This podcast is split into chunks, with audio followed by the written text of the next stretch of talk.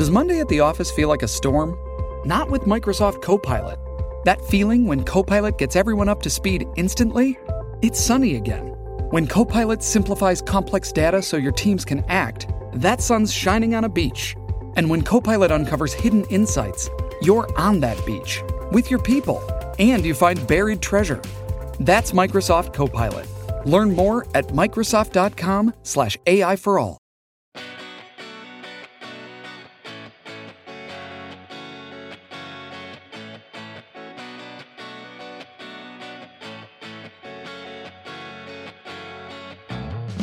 Right, welcome to the Celtics Lab podcast. I am your host, Cameron Tabatabaie. I'm joined by Alex Goldberg and Dr. Justin Quinn. It's July. We've got Summer League, we've got trade rumors, we've got roster construction, and to break it all down, we've got Mark Murphy of the Boston Herald. Mark, how are you? Great, guys. How are you? Can't complain. The NBA calendar truly never stops. Oh, yeah. Now we might have an in-season tournament to deal with too. Yeah, Ooh. actually, right off the top, Mark, you've been covering this game longer than we have. What do you think of the in-season tournament? I think it's interesting. I mean, if they, you know, they'll they'll shorten the regular season to accommodate it, um, mm-hmm. but sort of, I think the closest thing you can find to it is what happens over in Europe in soccer, and it's certainly it's certainly very popular over there. I'm not sure that I'm not sure that the Players Association is going to be particularly thrilled about it, mm-hmm. you know, unless you make it worth their while, as with as is normal. But right.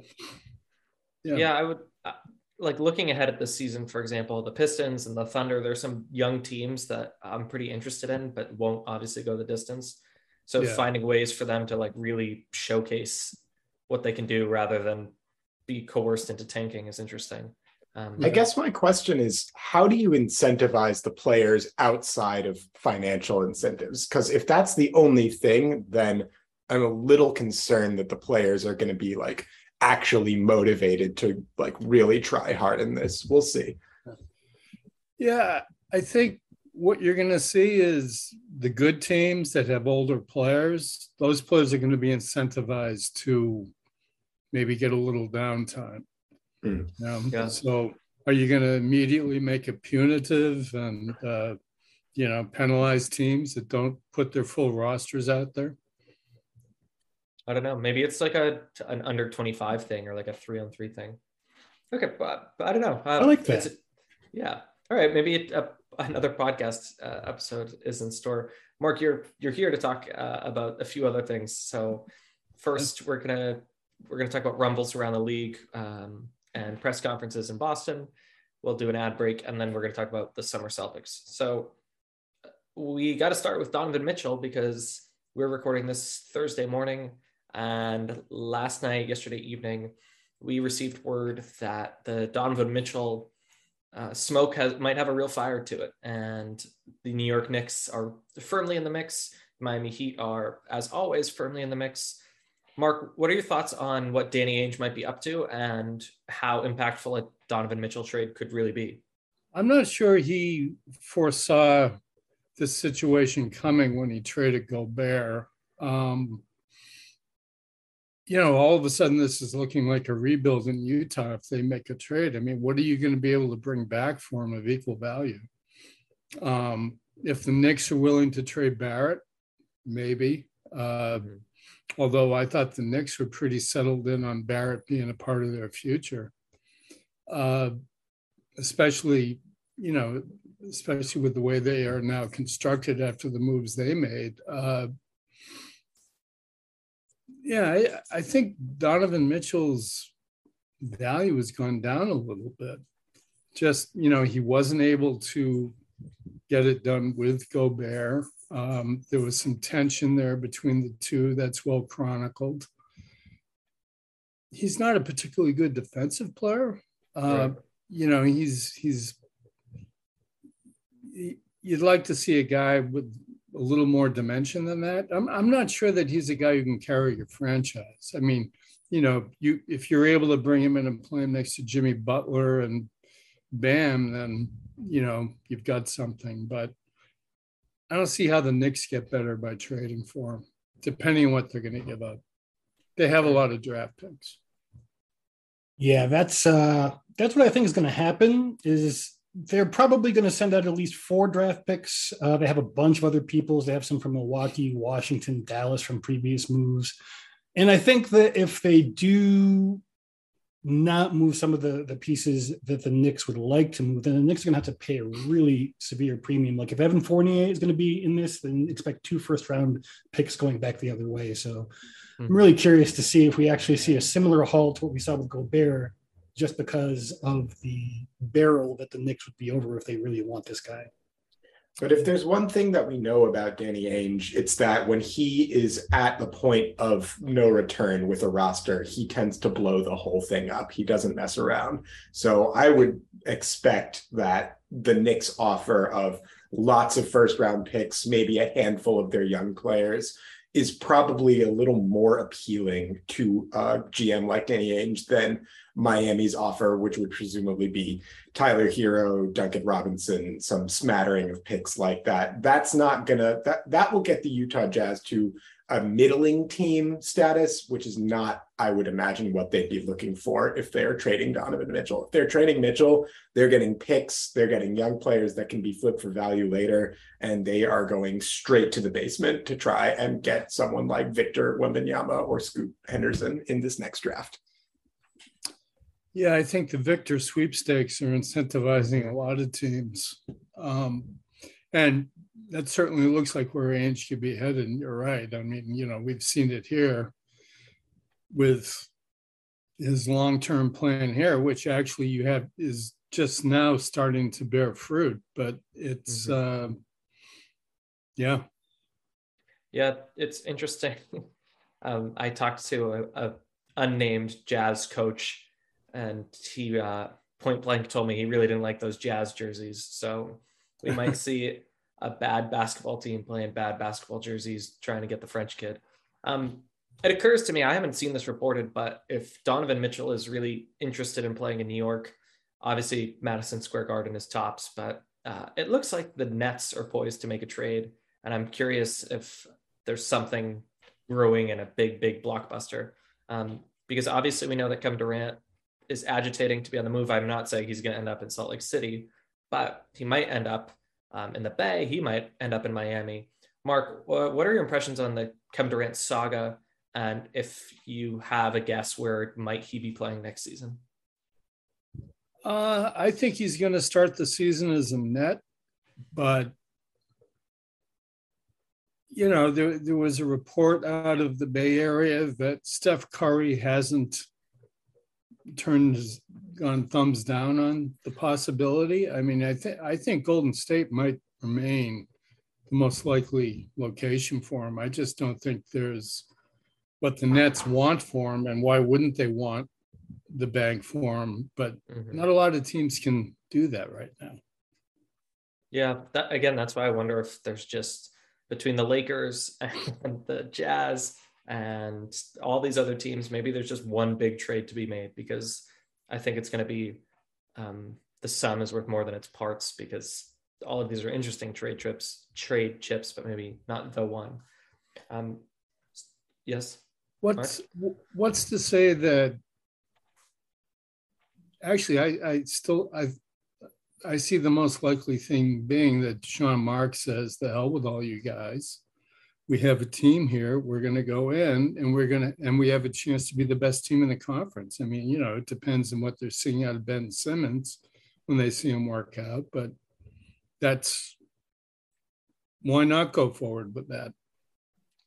Yeah. And I'm curious, we haven't really talked about Steve Nash at all, like we, the collective we this summer.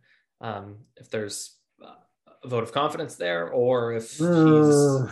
not so much. uh, I, I, I, forget which one of the young guys uh, was mentioned in, in the article uh, fairly recently, but he was like rolling his eyes uh, the mention of Nash's coaching. And when like the rookies or nearly rookies, Cam Thomas, I think it might have been, uh, when when guys of that stature are, are already out, and you know the stars are out, then uh, I have to assume that if Steve Nash is coaching someplace next season, it's probably not going to be with the Brooklyn Nets. Well, For Well, whatever it's worth, sorry, uh, just to jump in really quick, for whatever it's worth, Jerry West of the Los Angeles Clippers seems to think that you cannot get anywhere close to equal value for Kevin Durant, just which is, I imagine, um, lending some credibility to the theory that Sean Marks, uh, to your point, Mark, that Sean Marks is probably better sitting and waiting for this to develop, if anything, than taking an offer now that he doesn't like. I think, uh, and then Kyrie obviously considers himself part of management. So, you know, it, it, it'll be some kind of figurehead type who basically Kyrie and Durant can run the classroom. I think that's that's a real possibility. I don't know who that guy is, but who would be willing to step into that situation. But I if forget he where I had to hold on to Kyrie. If I forgot where I read it, but I've actually someone was reporting fairly recently that Joe Tsai would rather uh, stretch and waive Kyrie at this point. I think that's probably hyperbole, but I think that's going to be one of the more interesting subplots as well. Maybe he'll end up in Salt Lake. Who knows? Um, let's let's um, double back on this. So the other day at an introductory press conference for Malcolm Brogdon and Danilo Gallinari, President of Basketball Operations Brad Stevens did hint that roster changes were to come. So we will double back on off-season moves, Celtics and otherwise, in a little bit. But let's talk about what has actually happened. Uh, Mark, I want to get your initial impressions on Gallinari, who signed a two-year, $13 million deal with a player option and Malcolm Brogdon, who is excited to play six man, but has uh, some questionable health history, if we're being perfectly honest. So, uh, take it in order, Mark, your impressions on Gallinari and your impression on Brogdon. Uh, Gallinari, who also has a health history, is um, I think he's perfect in that role. He seems to realize, and he he actually said this that he learned to sort of swallow his pride a little bit and come off the bench in Atlanta. Mhm. So he seems to have conquered that challenge with without any issue. And I mean, he's you guys have seen him shoot. You've seen what he can do out of the perimeter. Um, can't tell you how many times I've seen him throw a behind the back pass out of the corner to a cutter. I mean, he's he's got real, real skill, uh, Sure. and they do want more ball handling. But he and he's a terrific three point shooter. I, I think he's a perfect fit. I think the way they are defensively, you can hide a guy like that. If nothing else, he's going to bring length on people on the perimeter. I, I don't know about this idea that he's going to be able to play the five. I just, you know, I know some people have talked about that, but and Brogdon, take a look at that backcourt depth. I mean, Peyton Pritchard is your fifth guard. Um, you know, Derek Derek White's not getting talked about a lot, but I mean he he just really deepens that backcourt. And if Brogdon gets hurt, you know, Achilles issues are not easy. Um, they have the depth in their backcourt now to handle it. Maybe Alex. maybe Ime won't be so inclined to play guys 38 minutes a game. Alex and Justin, um, anything that Mark missed just at a glance for Gallo or Brogdon? I think Mark not basically got it. Um, the only thing that I would add is that Brogdon's initial press conferences and interviews with Woj suggest that he is ready to come in and play the six man role, that he is not expecting to uh, push the starting lineup, which some people were initially talking about a possibility that he would start over uh, Al Horford or Marcus Smart, something like that. Um, that does not appear to be the case. Marcus Smart and Al Horford will both be back in the starting lineup. I have seen some stuff that suggests that the Celtics will plan to rest Horford on some back to backs this year, which I think makes a lot of sense. So you could see a world in which either Brogdon or Gallinari ends up in the starting lineup, kind of uh, just by function of who they're going to be able to play that night. But to your point, Mark, about kind of Ime having potentially more options to play the starters a less uh, not as much of a heavy load in the regular season. I do think that the front office has noticed that with the acquisitions of Brogdon and Gallinari, and I think they are intentionally trying to create a roster that has more options to do that. There's definitely still some questions around. I, I, agree. There's some questions around Gallinari as a backup five, and we'll get into some of that a little bit later. But I do think, for the most part, that's been the plan for these guys, and barring any other major acquisitions, which at this point seems unlikely, that that's kind of the thought behind those moves. I find it pretty amazing that you know the Celtics had a, a, a nice run of luck vis-a-vis injuries that I, I, don't think you can knock them too much, but a lot of their opponents uh, in the playoff run, you know, had injury issues, and the Celtics had plenty of theirs, but maybe not so much, and they just insulated themselves against injury so flipping well. Um, Justin, you wrote about this that both Gallo and uh, Brogdon have ties to Boston. Can you tell us a little more about that? Yeah, sure. They're not really like super deep ties. They're more like ties that we have as fans. Uh, mm-hmm. In the case of Gallinari, uh, both he and his dad, who was also a pro player over in Europe, uh, if I recall correctly, were both fans growing up. You can you probably by now have seen the photo of him in the Celtics tracksuit. Mm-hmm. Um, he actually got from an executive who was previously with the Pacers and working with Larry Bird out there uh, in New York, he actually got a CD of Larry Bird's uh, game that he was asked to emulate by management when he first became a rookie for the New York Knicks when he arrived in the NBA. And then on the other side, uh, for Brogdon, his great grand, not great grandfather, his grandfather uh, was a civil rights activist uh, that probably sparked the interest in Russell, though I may be getting ahead of myself there. That's my assumption. No, his, his great grandfather and his grandfather oh, really? Um, were civil rights activists. His great grandfather.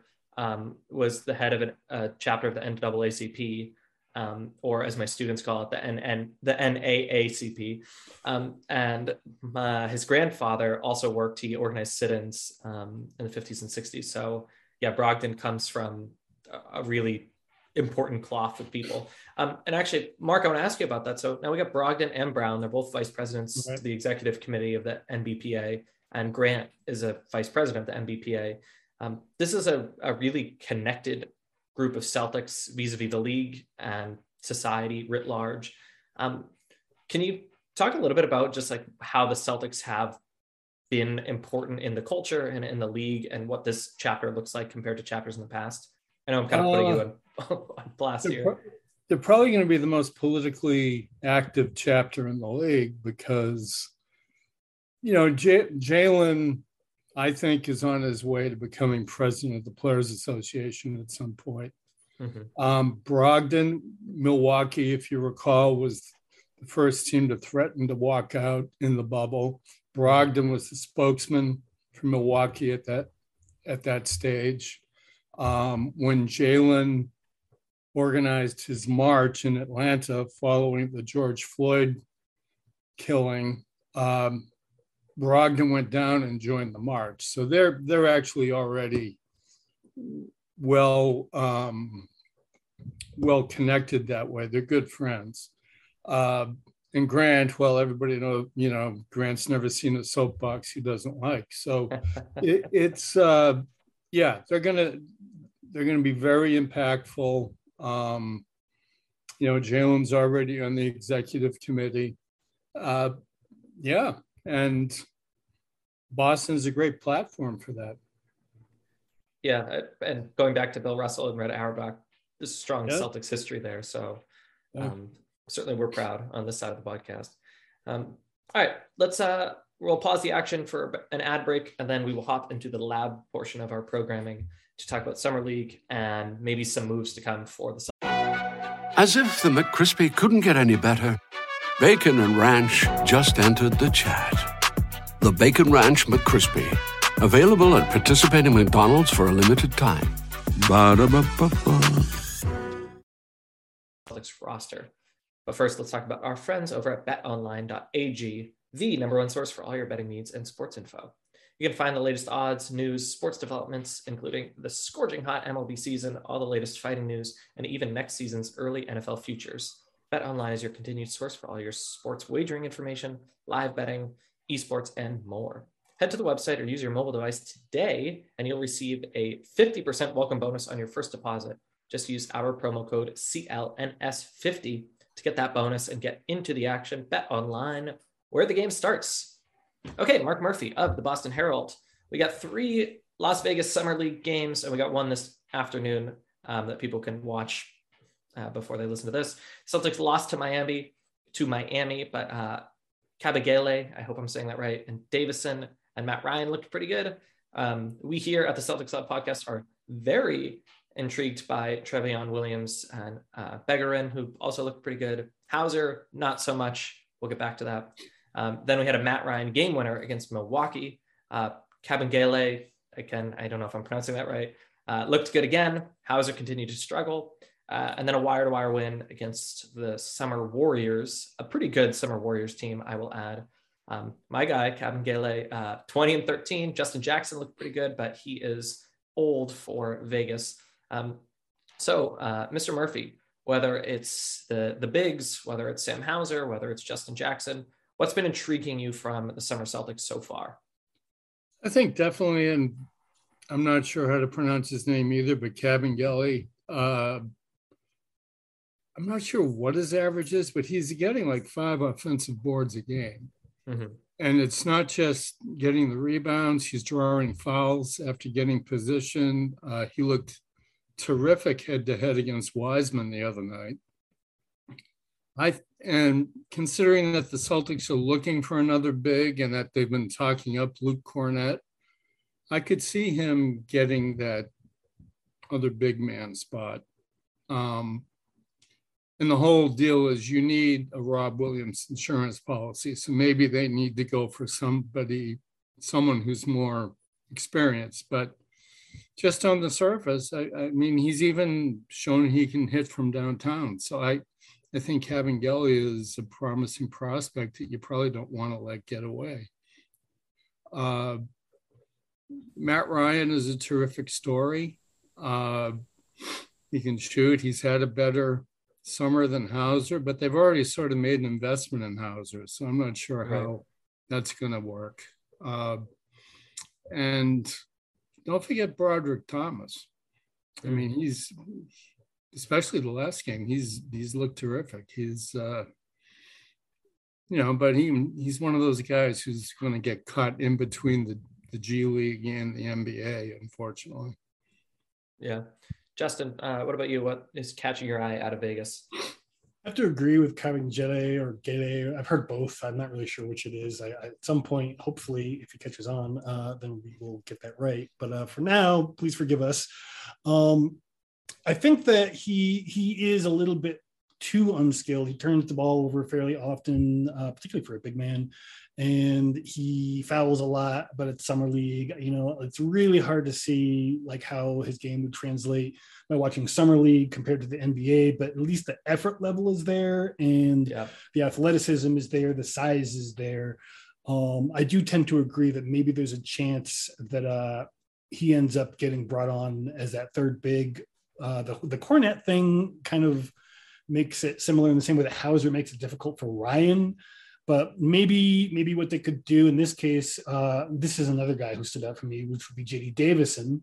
He is way more skilled at passing the ball than I anticipated. Uh, he cannot finish to save his damn life, but I mean, he's 19 years old. He's a ball of wired energy. Uh, I think that with some experience, he'll get that. I don't think that he will be playing with the parent club too much if he stays in the two way role. I wouldn't be surprised, uh, particularly if it confers any kind of signing advantage, that they bump him up to a regular deal, and then maybe use the two ways on uh, those those two those two bigs, Williams, Trevion Williams, and Kabengele, just to kind of like test it and see how they they react. Um, not real sure that Broderick Thomas is going to make it. He seems to be kind of like a lesser version of Aaron Nesmith in that he was shooting like 40 something percent, like 46 or 43 percent in the G League last season, but he, he cannot even crack like 300, 300 percent, uh, 30 percent uh, in in the the NBA. So I just at this point at his age, I think that he's going to end up, you know, maybe making somebody else's deep rotation a two way spot, but I don't see him coming back to Boston uh, Alex, I'll go to you in a second, but just as a point of clarity for people who missed it, JD Davison inked a two way contract, um, but re- he said, and reporting has confirmed that he is in the mix for a full on Celtics contract. So that is something to certainly monitor among other things here. Um, Alex, anything from the summer Celtics that you're enjoying or intrigued by? I mean, Kabengele has definitely been the story of the Summer League Celtics. And at this point, I think based on everything that we've seen, he's too good to let get away. So I am inclined to give him a roster spot, regardless of the slight logjam at bigs uh, with Grant Williams and Luke Kornet, obviously both signed and I imagine expecting to play. Um, Kabengele is a guy that you just you can't afford to let walk, especially given that you've seen teams like the Golden State Warriors and the Miami Heat get so much success bringing in summer league guys and G League guys into their rotation and then having them become key parts of their rotation. If there's one area that the Celtics, uh, both in Danny Ainge and Brad Stevens eras, have kind of struggled with, it's capitalizing on summer league and G League prospects and bringing them into the rotation in a meaningful way. And Kabengele, I think, offers a real chance for them to do that. So they should sign him. Um, frankly, I think after one more summer league game, I would not be surprised if they attempt to sign him and then just kind of sit him for the rest of summer league. We'll see. Um, Matt Ryan is tricky because he has been shooting really well. His defense leaves a lot to be desired, and frankly, he, but frankly, he has been outplaying Sam Hauser for these past few games on a pretty substantive margin. Obviously, he missed uh, the game against Golden State. But in the first two games, he was playing better than Hauser for sure. Um, that presents a little bit of a complication because Sam Hauser has obviously been signed to a three-year long-term deal. Uh, it's at the minimum salary, so it's not like it's a massive financial commitment, but it is a commitment and it's a roster spot commitment. So I wouldn't be surprised if you see a world where Matt Ryan winds up in one of those two-way spots along with the potential Trevion Williams. Um, I think Davison and Begarin have shown things in flashes. I wouldn't be super shocked if Davison, for example, needs a year in Maine. Um, that strikes me as highly plausible. Begarin, I think, um, needs to show a little bit more to earn consideration for a roster spot. Um, he's got some physical tools that are definitely worth developing but his sense for the game and his feel isn't quite developed enough to make an impact on NBA level rotation. Justin Jackson, I think we should talk about, also looked pretty good in that game against Golden State. Now, obviously, he has been in the league for some time now. Um, yeah. So I imagine it's probably not worth giving him a roster spot just because of the possible upside that a guy like Kevin Kabengele or Trevion Williams or Matt Ryan might bring, whereas Jackson is kind of a known quantity that frankly should be playing well in summer league. Um, but nonetheless, he was playing pretty well the other night, and I think you know he gives the summer league Celtics a shot at some hardware. Maybe we'll see, but um, that's that's really about it. The main takeaway is that Kabengele is good enough to the point where he probably shouldn't be in summer league anymore, and probably needs a full time roster spot. Nice segue. So, Mark, uh, I'm going to use what Alex just said as a launch pad. Let's keep in mind that we are talking about the team that just went to the finals, um, and it's been three games in Vegas. But from the summer Celtics, who would you give a full time roster spot to? And I will give you the option of saying, I'm unimpressed. I'd like to leave that roster spot open. So, Mark, what would you do with an open roster spot? I would give it to Kabengele. He was one of the best bigs in the G League, if not the best big in the G League last year. Mm-hmm. Uh, he's shown a lot of growth since he was with the Clippers. Um, and this isn't a summer league team question, but in terms of front court depth and giving Horford a little more of a rest, I think you're going to see an increase in Grant Williams' role, especially, you know, especially at times as a starting four. I think if you have to sit out in back-to-back games, as Justin was talking about, I think you know Grant is the obvious choice there. They like the way he's grown. He he disappeared during the finals, but so did everybody else. Uh, it and I think that's one way they're going to fill it. But and I think you know it was sort of predictable, but both Ime and Brad brought it up. You know, Luke Kornet, I think they feel he can be a third center if need be. You know, maybe you maybe you start Kabengele in the D League and just see how he progresses. But I think I think that's where they're going to go. The other thing may brought up the other night was the need for a wing. They could Mhm. still use another wing. Justin Jackson would certainly fill that. You know, an end of the bench shooter. He he um, certainly shot it well the other night, or actually the last two games. Um, you know, and Brad has all you know I'm amazed that we haven't discussed the TPEs yet, but uh, it's uh, Brad does have this toy chest of TPEs he can dig into.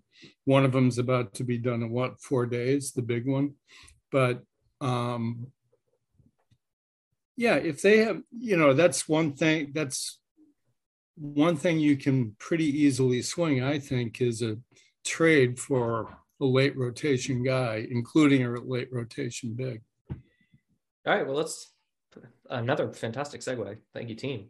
Okay, so today is July 14th. The $17.1 million Evan Fournier TPE expires on the 18th. Does that sound right? The 18th, yeah. The 18th. So this has a short shelf life, but according to our buddy Jared Weiss, the Celtics may indeed still be looking at using that TPE. Um, Mark, do you agree with that reporting? Sure. And do you have any names uh, or uh, candidates for filling that that $17 million hole?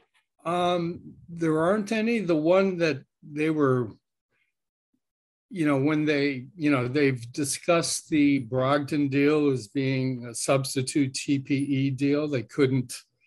Brogdon obviously makes more than the 17.1, which is why they Right. couldn't fill it in. And I think they were a little reluctant to give up the depth they did give up, even if they Mhm. were Red Claws. I refuse to call them the Maine Celtics. um, but I,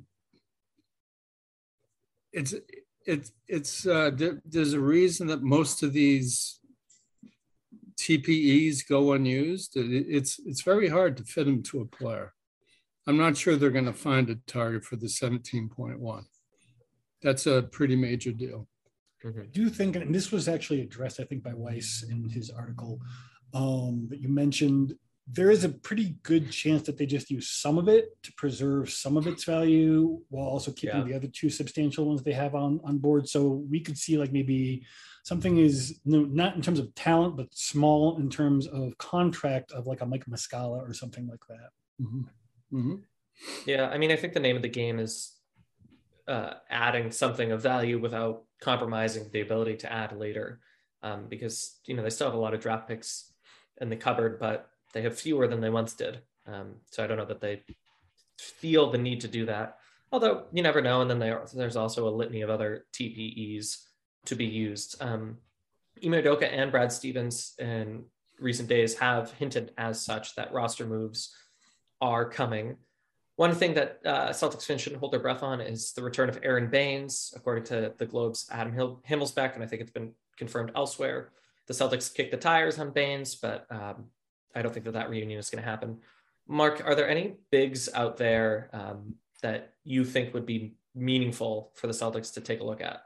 Um, I'll tell you that I've been talking about Derrick Favors for at least 12 months now. Yeah, um, a guy who's always been a favorite of mine is Robin Lopez. If Mhm. you just want a banger to come off the bench, and I think guys like that will be available. Um, Sure. You know, Muscala's out there, as you mentioned. Uh, it's it shouldn't be a hard slot to fill, especially if you wait. Maybe, yeah, you know, it could be that you're just waiting to see certain teams that get off to a bad start or something, all of a sudden the rosters become open. I could see Brad just waiting to see how the uh, how the tea leaves go. You know, Yeah, and it's worth remembering like the Kyrie Irving trade happened in August. I mean, these things can take time, and I think rookies can't be traded until August first or something like that. Um, Yeah. Or the, there's some August deadlines. 30 days after signing, I believe. Right. Um, so things are still in play. Um, so Mark, I'll get you out of here uh, with a few more quick questions. First, just I mean, we've kind of circled the drain here, but if the Celtics are going to make an addition, what type of player are you profiling? I think it's a big. I think it's definitely a big. They need the depth. They need the insurance for Rob Williams. Um, you know, he, he I can't see him playing more than 25, 30 minutes a game. Mhm. Uh, you know, and he's he's he just has that kind of a body, he kind of breaks down. But yeah, that's where I'm going. It's a big I, I they certainly don't need another guard after all this. No. That's why I that's why I don't I don't think you're gonna see much, if anything, of Davison. I think he's strictly a G League player. Have you taken the trip up to Maine at all? Oh yeah, yeah, yeah. Especially, I love that facility. Great place to watch a game. I was gonna say I've heard the fanfare is really nice. Yeah, yeah, yeah. It's uh, it's it's a great take, and you know they're a, they're a fun team to watch. I mean, what you're seeing in the summer league is basically what you're going to see this winter. Yeah, uh, maybe we'll have to take this show on the road and do a a recording from Portland. I mean, I'm Central- literally in Maine right now, guys. Come on, let's Oh. just do this. Yeah. Oh, All right, well, bring us back a hat or something. um, okay, Mark, two last questions, and then uh, we'll bid you an adieu. Uh, number one, what team in the East, if you're the Celtics, are you most worried about moving forward? uh, I think Milwaukee, Middleton will be back. You know, he would have made a huge difference in that semifinal series. Uh, yeah, I would put Milwaukee at the top of the list, and I think Miami, depending on what they do, and Pat Riley won't do anything stupid. Um, you know, Miami will be back too. Okay, and um, last question, over over under. I don't know what Vegas is giving you, but these are Cameron's odds. Over under 60 and a half wins for the Celtics. 16 and a half. Um, I would take the under. I, I just spit out that number, so maybe it was preposterous. I'll, I'll, I'll go for 59. How's that? Okay, I wasn't too far off. We'll take 59. We'll take 59 wins. All right, you heard it here first. Mark Murphy of the Boston Herald guarantees 59 Celtics wins next season. We can aggregate that to your heart's content, everyone. Uh, Mark, thanks very, very much for coming by. And Thanks, um, guys. It was a pleasure. Sure, and we'll we'll catch you in the regular season, or if not, up in Portland. Okay. Thanks everyone for listening, and we'll catch you next time.